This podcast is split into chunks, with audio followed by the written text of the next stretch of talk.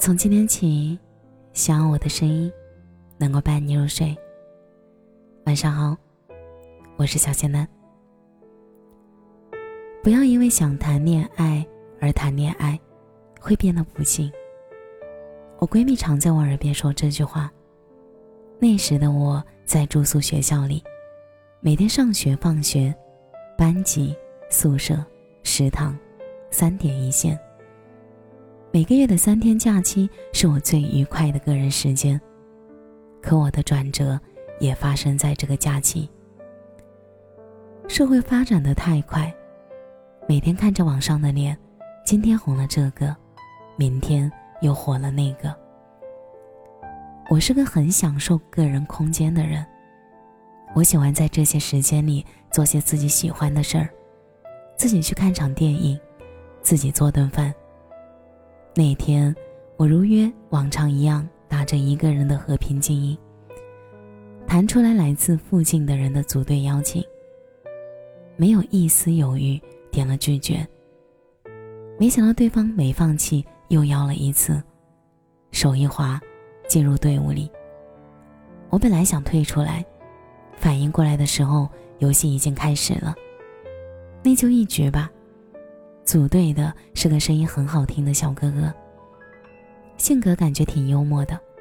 我久违的也打开了我的麦克风。游戏很快结束了，因为健康系统，我匆匆同意他的游戏好友，便下线了。接着因为上学，我也是没玩着手机。在放假时已经是国庆了。我打开和平精英，一局后收到组队信息，是他，我同意了。接下来的几天，我们认识对方，相互加了 QQ、微信，每天都聊到很久才互道晚安。意外之外，我因为受伤在家休息，我们之间的关系也越来越亲密。他提出了见面。那天晚上十点多，他来我家，下去门口，我看到他，礼貌性的打了招呼。他离我很近，说一起去转转，我也没太在意。他载着我去了。看了看时间，快十二点了，我说要回家了。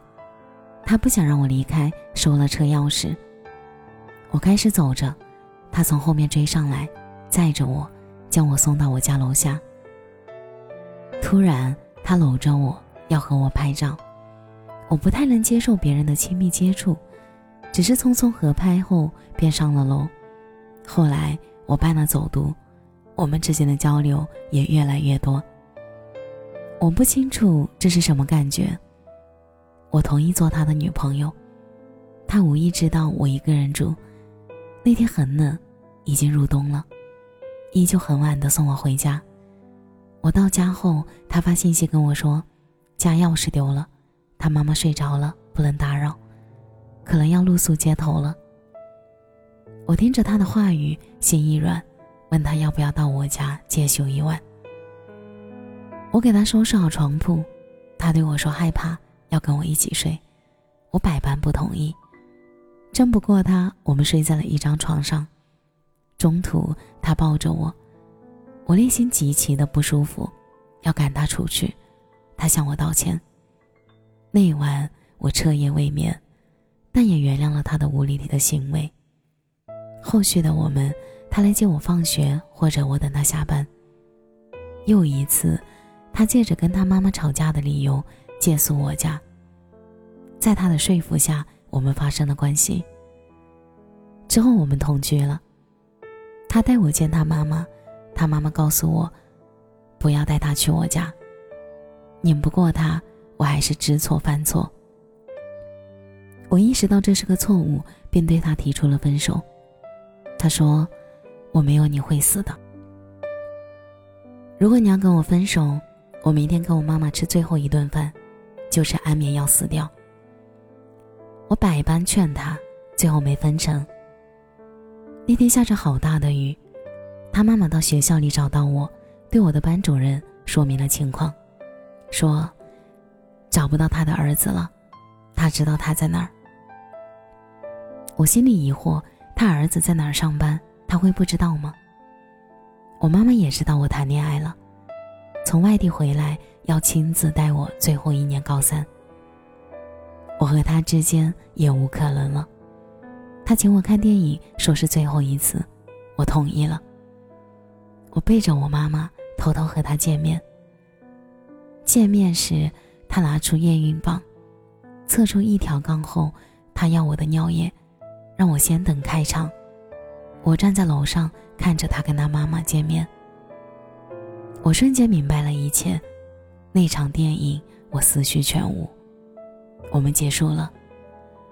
如果声音不记得，那是我期待了好久的电影，也成了我的分手纪念。我妈妈发现我和他见面，觉得我依然对他念念不忘，不思悔改，在老师的说服下，让我办理了休学。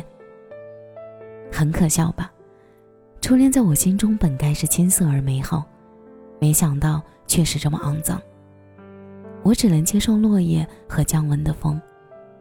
我后来终于明白了闺蜜说的那句话的意思。原来，在没有感情基础为前提下，为了恋爱而选择恋爱，只会让自己一味的陷入错误的漩涡里，不断深陷，最后难以收场。可惜人生没有重来的机会。也好在我还可以重新开始。人总要栽一下跟头，才知道感情的模样。感谢你的收听，这里是陈年旧事，我是小仙嫩。节目的最后，祝你晚安，有个好梦。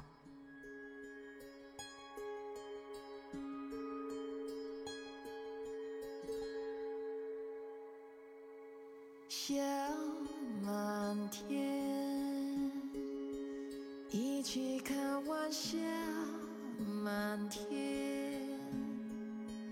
当闭上双眼，还